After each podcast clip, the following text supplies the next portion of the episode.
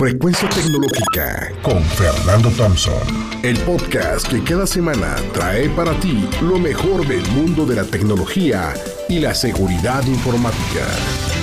Frecuencia Tecnológica. Y fíjese que hay un tema muy importante, cómo distinguir entre una fake news y un deepfake. ¿Y quién puede hablar de ello? Solamente Fernando Thompson. Adelante, Fer, ¿cómo estás? Buen día. Mariloli, muy buenos días. A ver, amigos, de pronto cuando, por ejemplo, no podemos distinguir cuáles noticias son reales, cuáles, cuáles son verdaderas, de repente no podemos ya ni creer lo que estamos leyendo cuando, cuando sale una nota, o por ejemplo ya historias engañosas que pueden poner hasta nuestra vida en riesgo. Recuerden cuando estuvimos en el tema del confinamiento, gente que decía que no existía el COVID y demás, y eran luego celebridades, y uno les creía, pues bueno, a final de cuentas, Muchas de estas noticias falsas están diseñadas expresamente para cambiar nuestra opinión, para manipular nuestra opinión o para hacernos inclusive hasta, hasta enojar, sobre todo cuando se tratan de cuestiones civiles o de, o de, cuestiones políticas. Por ejemplo, en la universidad nosotros siempre los profesores solicitamos que las fuentes de información que tengan los alumnos sean serias, que las investiguen, que no sea cualquier cosa que encuentran entonces en Google. Entonces le voy a dar a usted nueve reglas muy sencillas, primero para distinguir las fake news y luego me pasa la parte de los deepfakes. Primero, tiene que verificar la fuente. Vea esta nota. Por ejemplo, nosotros aquí en NMA, siempre que le damos una nota, no, recontraverificamos la información antes de dársela o posteriormente, cuando nos damos cuenta si no es legítima o lo que sea, hacemos y aseguramos que efectivamente sea lo que debe ser para informarle usted siempre. Pero muchas veces nos vamos siempre con la finta. Dos, tienes que consultar el autor. Si es una persona desconocida, si no es un periodista de renombre, pues hay que investigar quién es esa persona, porque luego también existen muchos periodistas de último minuto que simplemente malinforman o de nuevo, que están creados inclusive de manera falsa para manipular nuestra opinión. Tercero, hay que consultar otras fuentes. Cuando sale una nota que te sorprende mucho, verifica en diferentes lugares donde tú sueles ver las noticias. Puedes ver en EMAS o en cualquier otra fuente de información. Es muy importante que siempre verifiques por lo menos con dos o tres fuentes de información. Cuatro, mantén una actitud crítica. Cuando de repente salen noticias así medio sensacionalistas o cosas así por el estilo, hay que utilizar el sentido común, que luego no es el más común de los sentidos, pero bueno, hay que utilizar la inteligencia para pensar, ¿será cierto o no será cierto? ¿Por qué están poniendo esta nota? ¿Quieren que le dé clic a este website? ¿O en un momento dado me quieren hacer cambiar de opinión? ¿Por qué está saliendo esto? Quinto, hay que verificar los hechos. Siempre cuando también sale una nota de referente que de repente, oigan, el aeropuerto tal no funciona o está pasando tal, hay que verificar qué es lo que está pasando. Fue por mal clima, etcétera. No irnos simplemente con la, con la primera impresión. Sexto, revisen los comentarios. Aunque muchas veces hay robots que se crean o hay personas que son pagadas para malinformar, pues hay que verificar los comentarios. Séptimo, comprueba contra tus prejuicios.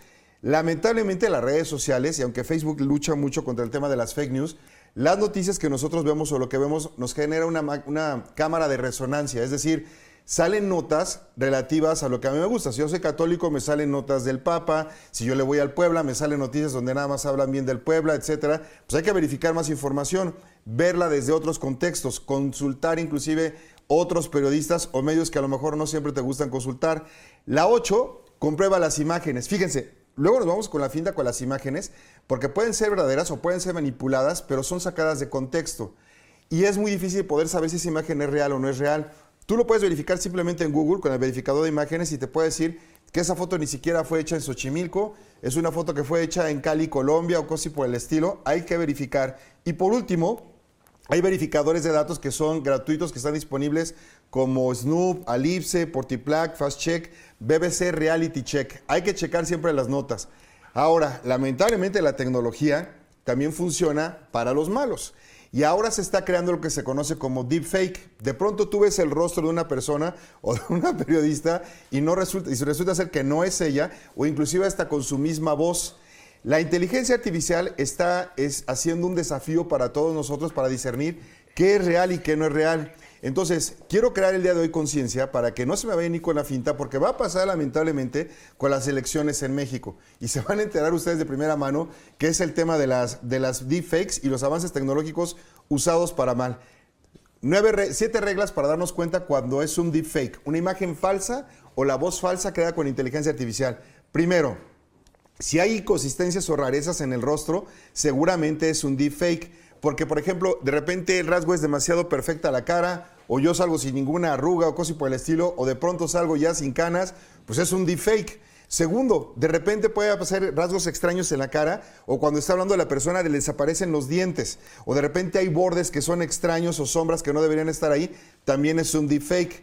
De repente también cuando salen las imágenes medio borrosas o por ejemplo, perdón, eh, en imágenes de adultos que aparecen desnudos, pero resulta ser que el rostro no es proporcional al cuerpo, también puede ser un deepfake. La siguiente es la sincronización del audio normal. Puede estar hablando y de repente el audio funciona de otra manera. Eso también me indica que es un deepfake. Y por último, hay que verificar también la fuente de información de ese video que nosotros estamos viendo.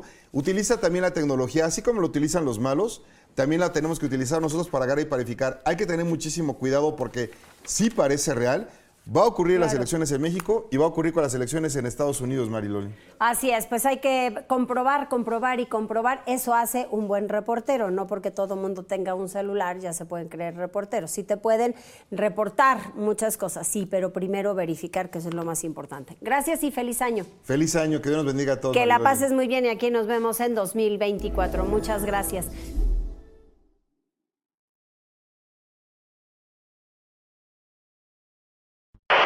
Esto fue Frecuencia Tecnológica con Fernando Thompson, el podcast que cada semana trae para ti lo mejor del mundo de la tecnología y la seguridad informática. Frecuencia Tecnológica.